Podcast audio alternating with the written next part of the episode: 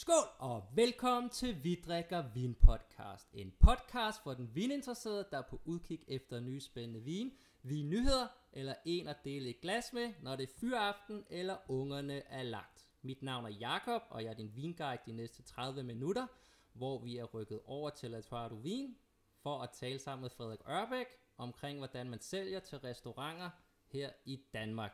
Så tusind tak, fordi vi måtte komme, Frederik. Fornøjelse. Og måske vi kunne få en lille introduktion af dig til dem, som er lytterne, som måske ikke kender dig. Naturligvis. Tak fordi du vil komme, og tak fordi jeg kan være med. Jeg hedder Frederik Ørbæk og arbejder jo til daglig her i Le Terroir Vin i Sølvgade i København, hvor at vi har butik, men vi sælger også en del til restauranter og vinhandler og vinbarer. Jeg har egentlig ikke været her så længe på adressen her, kun i, i to måneder. De sidste syv år har jeg været hos L'Esprit Divin i snakket også i København. Min stilling er egentlig ganske lig den tidligere. Formidling og salg til dem, der kommer ind ad døren, men også forsøge at lave noget opsøgende.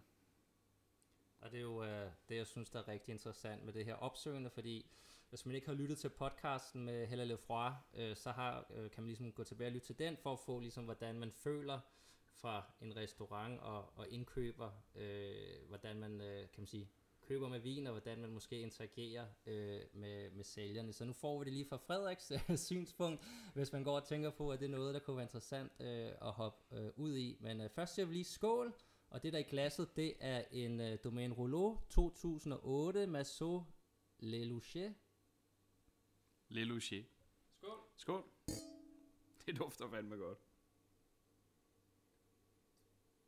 Jeg ved ikke om det er en klassisk rouleau næse, men du har, du har ja, meget, skal vi sige, mineralsk lime, greb, næse, som kører stille og roligt af. Jeg kan ikke helt huske, hvornår det var, Rouleau sådan slankede deres vine, uden det gik ud over koncentrationen. Men den her næse, den er meget generøs. Det er virkelig en flot næse. Det er som om, du får lidt, øh, skal man sige, kraft og saft nok både fra vinmarken, og så måske lige lidt fad også oveni, men øh, også på paletten, det, det kører der ud Ja, den er et meget flot sted, altså fordi den har en tydelig udvikling i frugten, men den er på ingen måde øh, faldet sammen, eller alderen eller noget. Den står bare udviklet og flot.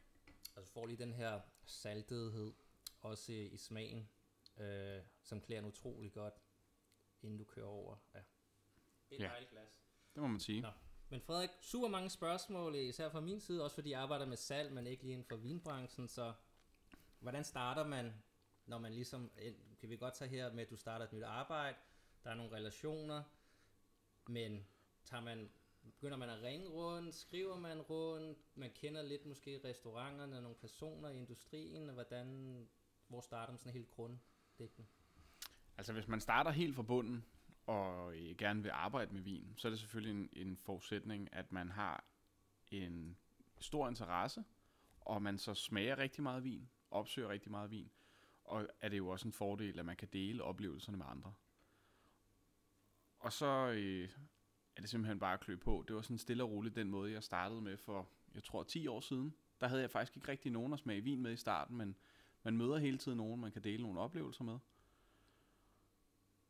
Og så blev jeg ansat i øh, L'Esprit Divin for syv år siden, hvor at jeg så stille og roligt kom i gang med, med restauranter. Men sådan meget øh, stille og roligt, fordi den måde, jeg egentlig gerne vil arbejde med det på, det var, at jeg vil gerne lære en masse om vin, sådan, så jeg så vidt muligt kan afkode næsten et helt vinkort og en vinmenu, og se, hvad det er for en stil, de kører. Så inden jeg træder ind ad døren et sted, så ved jeg overordnet set, hvad det er, de søger, og hvad deres øh, ideologi eller filosofi er omkring vin. Og det er også noget, de forventer af dig, at du ligesom har sat dig ind i det. Det, det, det ved jeg faktisk ikke. Det tror jeg, man kan angribe på mange måder. Jeg tror også, der er nogen, der arbejder med vin, som ikke øh, er sådan virkelig nørdet i vin, men som kan være enormt skarpe i at, at servicere kunder øh, og give dem det, de har brug for.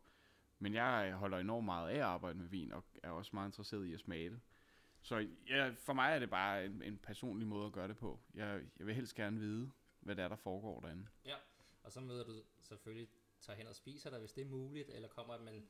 Ja. Så ringer man så, eller skriver mail, så spørger, at introducere sig selv sådan helt lavpraktisk, og give en idé om, hvad man arbejder med, og man har noget, der passer til det, de har. Ja, det kan man gøre. Den måde, jeg synes, der er, øh, er den mest komfortable måde, og måske også den mest troværdige måde, det er, hvis man på en eller anden måde kender nogen, der arbejder på stedet i forvejen. Enten har mødtes med dem, eller øh, spiser med dem, eller smager vin med dem, eller andet. Og så på den måde lærer hinanden at kende, så man kender til øh, deres behov. Det, det, det er en meget komfortabel måde, men det er selvfølgelig også en måde, der tager ret lang tid øh, at bygge op. Så det har jeg egentlig gjort med de fleste af de steder, jeg har bygget noget op med sådan de sidste par år. Det er nogen, jeg har kendt. Øh, og så har der også været nogle eksempler på nogen, hvor jeg slet ingen relationer har haft på en restaurant. Øh, jeg kan huske i maj 2016, der øh, ville jeg rigtig gerne arbejde med Alkemist, der lå i Aarhusgade på Østerbro. Fordi det var en, det kunne være en, en sjov kunde at arbejde med, men det kunne også være en enorm stor personlig udfordring, fordi de havde på daværende tidspunkt, jeg tror 45 forskellige serveringer, som de så delte op i akter. Så de kunne have en akt med indmad og en akt med forskellige kødserveringer, øh, og det kunne være skalddyr osv. Og de her fem serveringer i en akt, de skulle så passe til én vin. Men man kan nemt forestille sig, at det kan være svært at få en østers og en jomfruhummer og en kammusling til at passe 100% perfekt til én vin. Men én vin skal simpelthen fagne over de her forskellige serveringer. Og det synes jeg var en vild sjov udfordring. Så der, der tog jeg kontakt til dem på det tidspunkt, og kendte dem ikke personligt, og havde ikke rigtig mødt dem. Øh, og vi fik så et, et ret fint samarbejde op at køre. Det var faktisk et rigtig sjovt møde, jeg havde, fordi de var de talte meget indforstået til mødet, at Nå, men den her vin, du har med, den passer fint til akt 4, øh, og kan være en god overgang til femeren og så videre. Og jeg anede jo ikke, hvad 4 og 5 og 3 og 2 betød. Så jeg spurgte dem, om jeg ikke måtte komme ind og spise et par timer efter. Mm. Så der sad jeg så alene den aften, og øh, fik alle serveringerne, fordi så kunne jeg ligesom forstå, hvad det handlede om, og så skrev jeg notater til alle serveringerne, og skrev, hvilke vine jeg synes på sådan en universel plan, der virkede til akterne som jeg så også prøvede at tilpasse til de vine, jeg arbejdede med på det tidspunkt. Så det, det synes jeg er meget sjovt. Det er den hårde tilgang til jobbet, så at sætte sig meget ind i det. ja, ja, ja, men det, men det er jo svært at lade være, synes jeg. Men hvis det nu har været en, hvor du, kan man sige, bare har læst menuen og kendt den, så vil du normalt troppe op med, skal vi sige, 10-12 vine, som du så, man så åbner foran dem, eller man har korvang med, eller hvordan, øh, og, og taler sig igennem det, og, hvad, hvordan arbejder man den respons, man får, hvis man nu er det en, man ikke har sat sig så meget ind i. Vi kan vi sige, er jo ret privilegeret her i København. Vi har små distancer og så mange restauranter inden for, kan man sige, et, øh, en lille geografi. Men hvis man nu skal køre til Odense eller Aalborg Aarhus, så har man kun nærmest et skud i, i, i bøssen, så at sige. Ja, der er det vigtigt at lave nogle aftaler på forhånd. Dels fordi, at man, man på en eller anden måde skal respektere, at restauranterne jo er enormt travle og de jo har en masse kundekontakt øh, kontakt med gæsterne. Så det er fint at få lavet en aftale med dem, og så øh, prøve at spore sig ind på, hvad har man egentlig at tilbyde. Fordi mm. arbejder man i et, et konservativt øh, sortiment, og det er en restaurant, der er enormt glad for naturvin, så skal man også gøre op med sig selv, har jeg en, to vine at tilbyde på den her adresse, hvor jeg inde hos naboen har 10-15 vine at tilbyde. Fordi det kan også være fint at, at bygge en relation op med en restaurant, hvor at man kan tilbyde et par vine, men det kan også være mere rationelt for restauranten at arbejde med nogen, som kan tilbyde mere, så de ikke nødvendigvis skal have 20, 30, 40 leverandører kun på vinsiden. Og så har de jo også øl, vand og øh, alle råvarerne til køkkenet. Så det, der er altid sådan en, en, en overvejelse. Og så kan man jo også gøre sig i nogle øh, geografiske tanker. Det kan være interessant at kunne repræsentere nogle forskellige vine forskellige steder i landet. Så Odense og Aalborg Aarhus og øh, København, og så er der jo også en masse andre steder, som begynder at pible frem. Bestemt.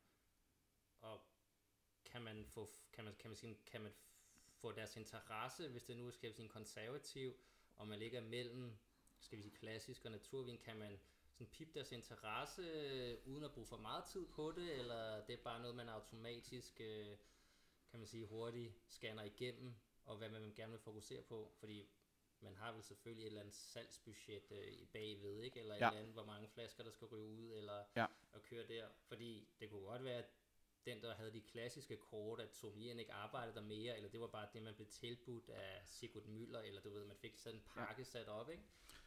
Man skal helt klart sætte sig ind i både, hvad det er for et sted, og hvilke konkrete folk, der arbejder der på det givende tidspunkt.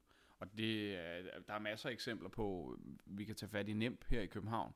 Hvis man øh, nærstuderer deres kælder, vil man finde ret mange ældre naturvine, som har sådan noget 5-10 år på bagen, hvor at den stil, de kører nu, er noget mere klassisk. Så der er masser af vine, som de har liggende der, som de ikke rigtig får skubbet afsted, fordi der ikke er, de, der er ikke det folk øh, på lige nu. Det må være et uh, coronatip. Ja, det er, ja, ja. Jeg, har, jeg synes, jeg har forsøgt at gøre et godt indhug i det, men jeg ved, der kan godt være, der er lidt tilbage. Men, men man, jeg vil også sige, at jeg synes, det er meget privilegeret at arbejde i Danmark med de sommelierer, som egentlig arbejder rundt omkring, fordi de er enormt vidende og ved ofte præcis, hvad de vil, og har nogle rigtig gode referencer, og orienterer sig også i mange forskellige retninger. Så det er meget ofte, at man er ude og præsentere noget vin, som de udmærket kender eller har hørt om. Mm. Og så gælder det jo så om at, at holde dem til ilden, fordi der er rigtig mange dygtige vinhandlere i Danmark, der er rigtig mange dygtige importører. Så der er masser af vine at vælge imellem. Men lad os skåle på det. Skål.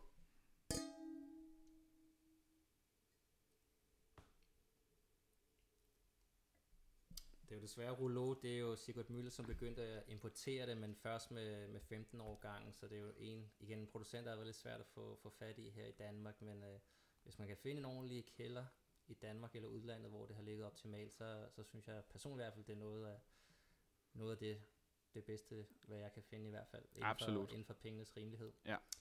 Og apropos arbejde med vin og så videre, så hopper vi også lige ind i uh, sortimentet her. Ja.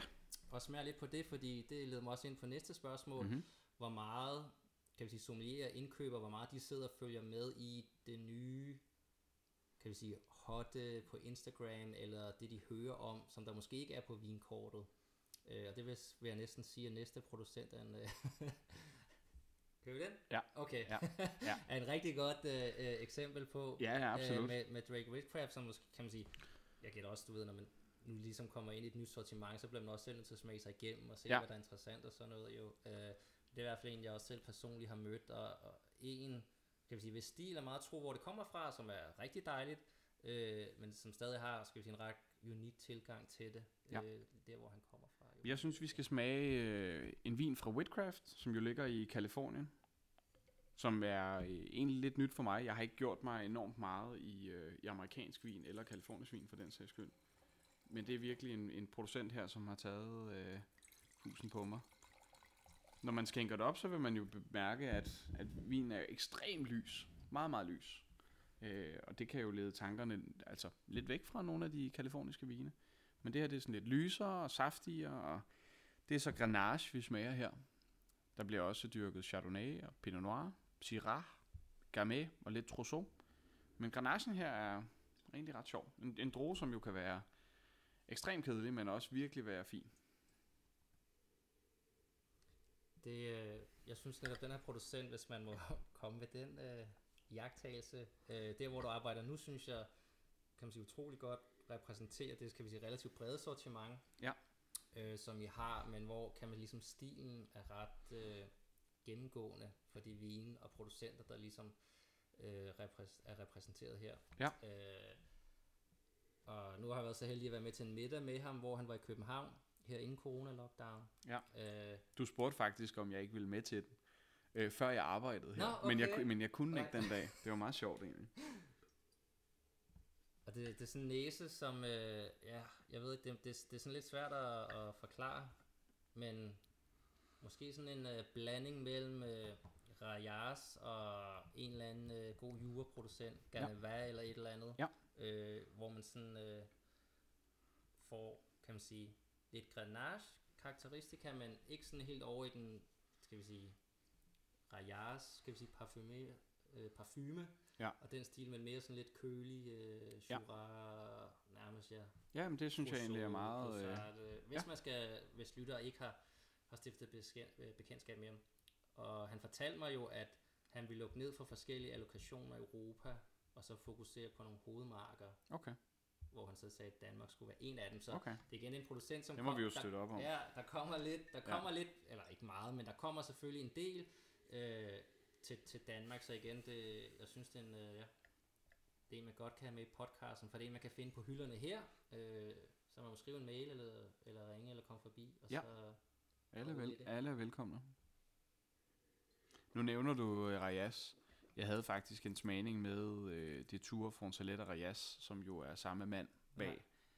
Øh, hvor vi smagte 20 forskellige vine igennem på en dag, hvor jeg så dagen efter smagte en Grenache fra Whitcraft, så jeg havde Rayas-stilen ret øh, tydeligt i erindringen. Ja. Og det holder egentlig ret flot niveau, fordi det er det her lidt lysere, Ja. lidt mere saftige, øh, til dels også parfumeret, men nogle af Rayas vine kan godt have sådan lidt mere sødmebundtræk, Ja. end, end den her egentlig har. Ja. Den her føles næsten som om den har højere syre. Og lige lidt mere slikket, men altså på en god måde. Ja. Hvor at, ja, er jeg så måske lidt mere sådan potpourri med lidt... Ja. Øh, men ja, det er svært at forklare, men altså... Der er lidt mere orange frugt i... Altså, der er lidt mere orange i Rayas på en eller anden måde. Og for mig sådan lidt mere sødme. Ja. Hvor det her, det er en slankere vin. Men utrolig lækker, og ja, går ind i efterårssæsonen nu her, der, der er det jo oplagt øh, at smide den på bordet. Ja, glemmer nu. Og hvad koster sådan her i butikken, hvis man vil være så fræk spørge? Lige knap 500. Det må man sige at være et øh, rigtig godt køb. Ja, det er, øh, den glemrende vin. Hvis man nærstuderer etiketten, kan man se, der står øh, Stallman Vineyard, som jo er en anden producent i Kalifornien, som vi også har på hylden. Og det er jo nogle af, noget af det sjove med nogle af de her amerikanske producenter. Der er nogle jordbesiddere, som så lever af at sælge forskellige af deres druer ud til øh, de kære producenter. Og det er så også tilfældet her.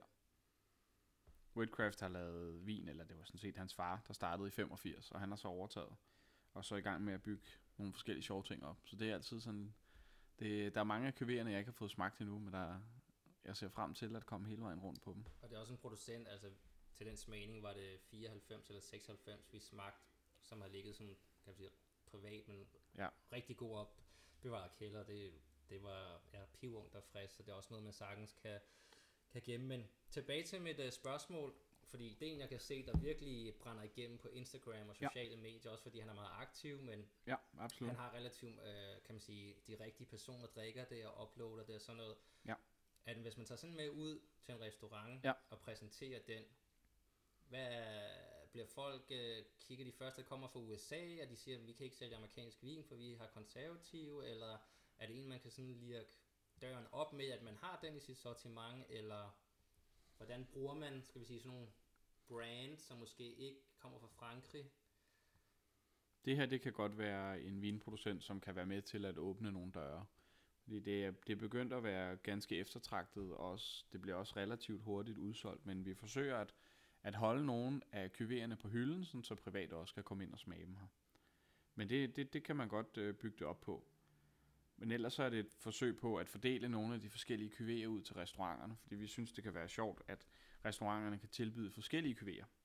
Men der er stadigvæk nogle øh, restauranter, som synes, det er øh, en lidt sværere opgave at formidle den her type stil til nogle gæster, fordi det er lidt anderledes, det er sådan lidt uden for skiven af, hvad nogen vil forbinde med Napa Cab eller øh, andet Pinot Noir fra Kalifornien. Og føler du så nogle gange, at de sidder og tænker, okay, hvis jeg skal have det her vin på kortet, så skal jeg eller mine tjener bruge rigtig lang tid på at skubbe det og forklare, Ja. i forhold til bare at vælge det sikre, som de ved, at de kan sælge, Ja. hvis, kan vi sige, indtjening er den samme.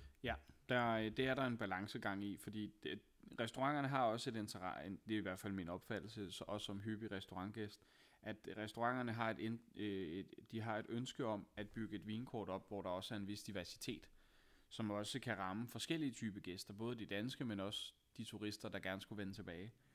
Øh, og så er der selvfølgelig nogle vine, der er nogle konkrete restauranter i byen, hvor det næsten kun er Bourgogne, som driver værket, og det kan man jo ikke, øh, det kan man jo ikke klandre nogen for. Nej, men måske fremadrettet er det lidt en spinkel øh, kort at have, fordi det bliver, ja, Ja, det er, så, øh, sådan er det, men, men, men bestemt, øh, bestemt nogle spændende vine, som jeg også tror vil kunne åbne øjnene for nogen, øh, hvad amerikansk vin også kan. Og det har det jo sådan set også faktisk gjort med mig. øh, også her. Ja. Skål for det. Ja, skål.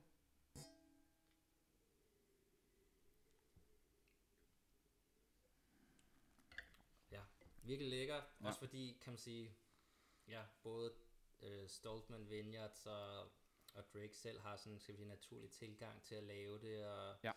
Er jo altid med, at han ikke øh, har elektricitet og står ude og presser på en parkeringsplads og så videre. Så Ja, ja, ja. det er jo, øh, kan man sige, man skal i hvert fald ikke bare prøv med, hop, hop på det, prøv det, og ikke nogen fordomme. Og lad være med at gå så meget op i øh, farven, som Frederik nævnte, øh, så bare ja, nyd det til noget god mad. For mig er det jo meget positivt, når vinen er sådan lidt, lidt lysere ende. Helt enig. Men det, han, er- han er sjov, og, han, og det er også informativt at følge ham på Instagram. Øh, der kunne man nærmest forleden dag se, at han jo står og presser druerne øh, ude på parkeringspladsen, mm. og så Mhm. begynder det at regne lidt. Så tager han bare sådan en 3x3 øh, meters pavillon, og sådan lige løfter fra det ene sted til det andet. Ja. Så det er meget, det er meget lavpraktisk, meget håndholdt. Det er jo det, der kan man sige, i forhold til Frankrig normalt, det er jo den her dejlige, øh, der er ikke noget historie, der er ikke en eller anden, øh, hvad hedder det, familie, der står og overvåger en, og man skal følge traditioner, man skal gøre det på en bestemt måde, der, der kører man bare sin egen måde at gøre det på, og det man Ja. får ud af jo. Ja. Øh, og så er det så heldigt, at der er en del af dem, som så begynder at lave noget, ja, noget virkelig interessant vin. Absolut. Ja, men øh, lad os hoppe ud i vin nummer to for sortimentet. Ja. Som, øh, Lad os kigge på det. Det her er jo for mig også en lidt nyere øh, størrelse. Her der kommer vi tilbage til Europa.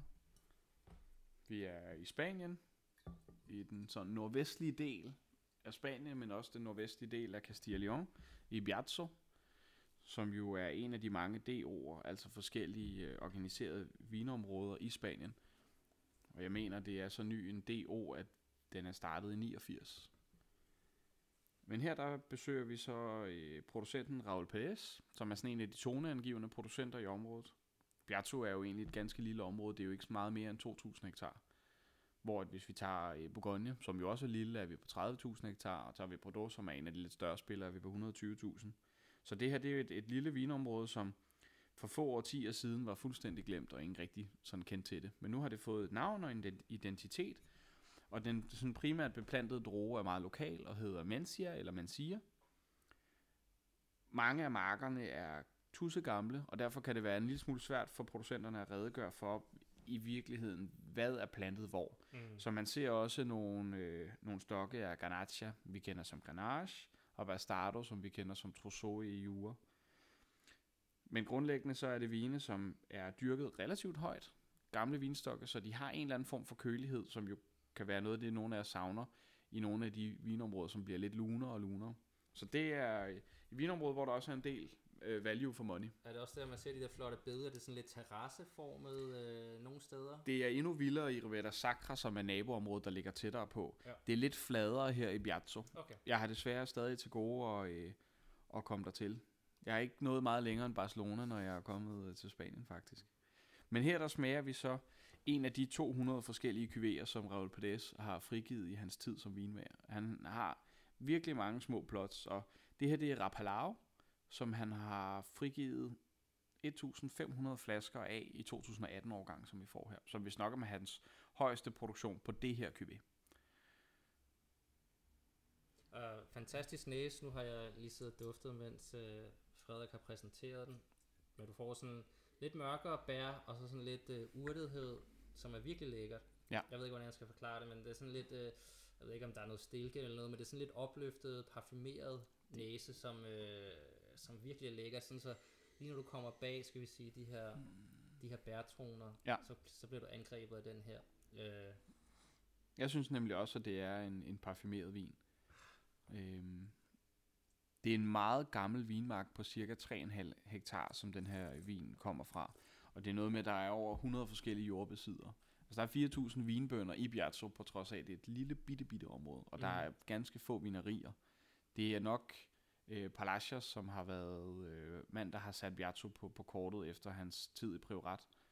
Øh, men Raul Perez er virkelig også en af dem, man, man bør holde øje med. Og nogle af vinene er, er virkelig sympatisk prissat. Altså. Ja. Det, det er også et øh, corona-tip, eller generelt tip for Frederik.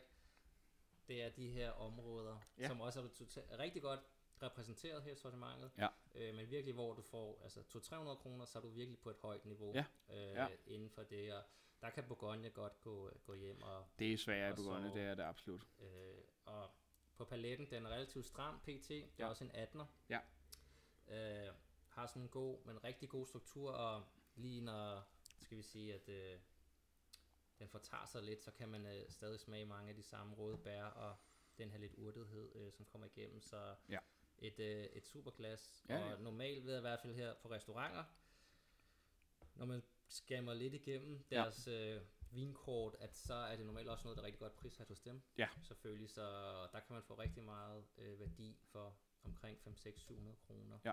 Øh, så det, og plus det tit har lidt alder på, fordi at det er ikke så meget folk, de køber Nej, eller efterspørger, så der kan man også være heldig. ja, absolut. Øh, så udover nemt, så er det relativt svært i København at finde øh, Bul- øh, skal sige, Bourgogne til menneskepenge med lidt alder på. Der er det tit Ja. de nye årgange 17-18, som ligesom kommer på og bliver udsolgt ret hurtigt. Ja. Øh, så det, det var lige et andet lille, et lille tip og, og gennemgang af det, men det er, ja, lidt tobak kommer der også op nu, og Der er også lidt trousseau i den her vin, som jo kan være med til at, sådan, at blødgøre den lidt, og gøre den sådan lidt mere, øh, lidt Ja. lysere i frugten. Næsten lidt uh, tigerbalsam får jeg. Ja. Jeg får lidt association til at sidde i uh, omklædningsrummet uh, til fodbold, og alle Ja. de gamle old boys, de sidder og smører sig ind i tigerbalsam. Ja. for, For at komme igennem for dagen og ikke at få vejen. en uh, forstrækning Ja. ja. uh, inden uh, for de første kvarter. Jamen, det er jo smukt, hvilke associationer et glas vin kan give en. Det er det. Nå. Skål på det i hvert fald. Ja, skål.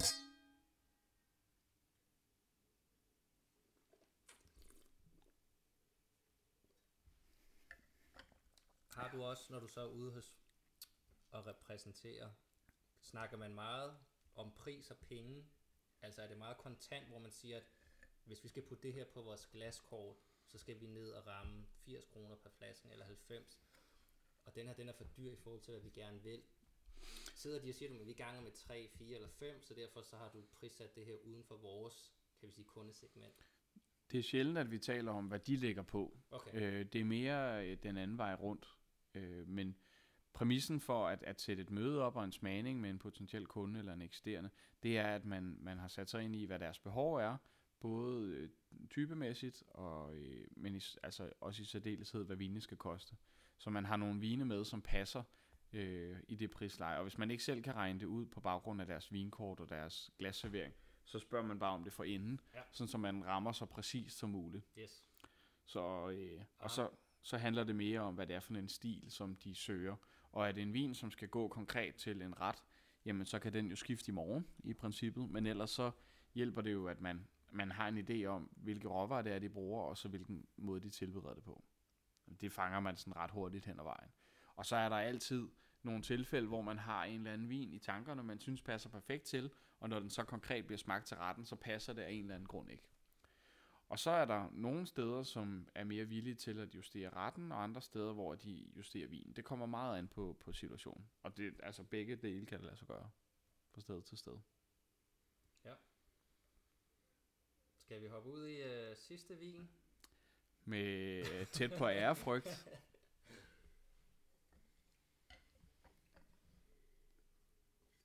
Det er jo igen, ja. Ej, det her det er Jeg jo en tror, de flaske, jeg fleste- absurd har glædet mig De meget fleste, kan man sige, har nok, som går relativt meget op i vin, både professionelt og ja, bare personligt, kan man sige, der ligger kærligheden på et eller andet tidspunkt nok i, i, i Bourgogne. Og jeg synes, vi har smagt to rigtig gode øh, vine, som kan rigtig meget af det Bourgogne kan. Øh, og noget, som jeg personligt også køber og drikker mere af, bare fordi, at jeg synes, Bourgogne, øh, jeg tror, de fleste synes, er blevet så absurd øh, dyrt, selvom at der faktisk hele tiden kommer nye producenter frem, og der, og du ved, der er sønner og damer, der kommer. Ja. Eller, øh, Det kunne man lave en anden podcast kommer om. Det kunne man godt, Ja. ja. hvis man havde det. Ja.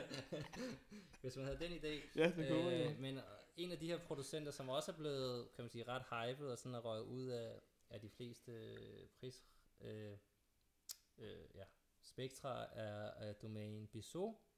Øh, og det vi øh, har i glasset, det er en 2013 Bourgogne Rouge Le Chapitre. Chapitre. Chapitre. Ja. Frederik han er altid god til at, som er positivt, lige til at få det franske med Ja. øh, til os, som er virkelig dårlige til det. Bissot er noget øh, særligt. Det må jeg bare sige. Altså når vi, når vi kigger på farven, så er det jo en vin, som klart er sådan i den lyse ende, inden for Bourgogne. Men fordi det er 13, og den har fået lidt alder, og den er jo lav til ingen, ingen svoglet, så har den en lidt mere brunlig kant, end måske andre 13'er vil have. Men ja. næsen er helt fuldstændig vanvittig. Den har det her perfekte sted mellem, skal vi sige, frisk øh, kirsebær og, og jordbær, og så har lige den der, du siger alder, Ja. hvor du har sådan det her tobakkede note, som lige kommer igennem og, Ja. og støtter det. Og så bruger han jo altid 100% ny E, fordi ja. Ja. han kører det her lave svovl, og han vil ikke have nogen fejl i vinen. Øh, også fordi, at hans vin er meget populær ude i Japan. Øh, og det er et marked, som er, tager det meget seriøst. Så jeg tror, det er bare, det, eller det har jeg bare læst mig til det, det er hans filosofi, at Ja. nu kører han bare det, og så skal vinen nok kunne absorbere det. Øh, Man fornemmer også fadet. Men det er, det er en meget, meget sensuel vin, det her. Ja. Det, det er jo en simpel Bourgogne Rouge. Yes. Det laveste niveau, du egentlig kan komme i i Bourgogne.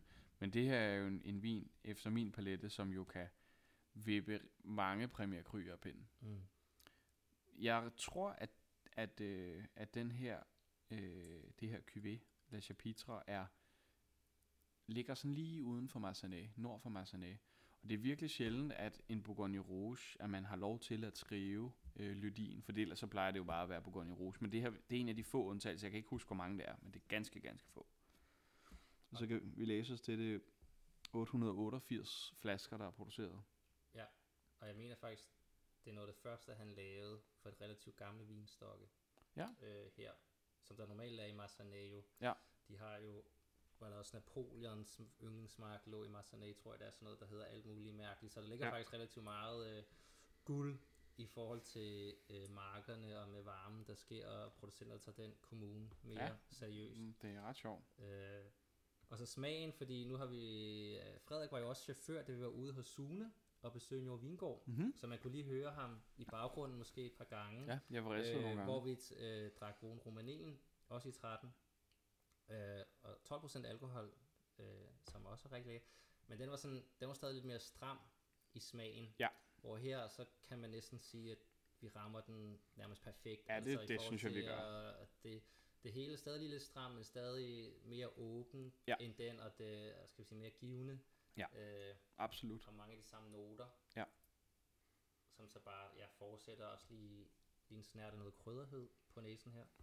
Den, den, den er sådan krydret på sin måde, og det synes jeg dels er fadet, øh, men, men også den stil, jeg synes Bissot arbejder med. Og jeg kan også nogle gange godt finde sådan det her lidt sådan krydret, men også vegetale og Mhm. næsten rabarberpræg øh, i nogle vine fra Jan Derieux for eksempel, som også arbejder sådan lidt venstre fra midten, ikke? Ja. Øh, også ude, uden tilsætning af svovl. Men fa- fantastisk vin. Jeg synes jo også på en eller anden måde, at frugten er meget kølig i den, på trods af, at Mhm. den har det krydret, selvom det måske kan lyde modsigende. Men, og det synes jeg egentlig giver meget god mening, når, når det er 2013, som jo også er en kølig overgang. Men altså, den her næse her, den er ekstremt forførende. Ja, og det tror jeg generelt, kan man sige, er, er kendetegnet ved ham og flere af de her Ja. topproducenter. Kan man sige, du får måske ikke den her bombastiske eksplosion af, af skal vi sige, i smagen Nej. for den øh, af, mange forskellige årsager, men det er også mange af de andre producenter, som Frederik Cossard og Jan de Rose, som du har nævnt, og Ja. ja. Rock og sådan noget. Altså, det, der er bare nogle begrænsninger på den måde, de laver vin på, hvad man kan der, men det synes jeg tit opvejer. Og igen, det, det er jo madvin jo, så når du får det med noget mad, så, yes. Så giver det endnu mere mening. Ja. Øh, så Ja, nu, men det er øh, helt enig. nu er vi der. Men det var det, Ja. vi ligesom kunne nå igennem her på de her 30 minutter. Ja. Fornøjelse at komme forbi. Og til alle lytterne, kom forbi butikken. Øh, der er åben fredag og lørdag normalt, Ja. hvis der ikke er smagninger. Også og gerne man torsdag. Ude. Også torsdag kan det, Ja. kan det også lade sig gøre. Ja. Øh, og se det, det rigtig gode sortiment. Det er en anbefaling både inden for Frankrig, og hvor man nu ellers er, er henne i verden. Og det skal være det. Så tusind tak, fordi du kunne være med, Frederik. Jamen, det var en fornøjelse. Tak for god vin. Okay. Tak for blændende vin.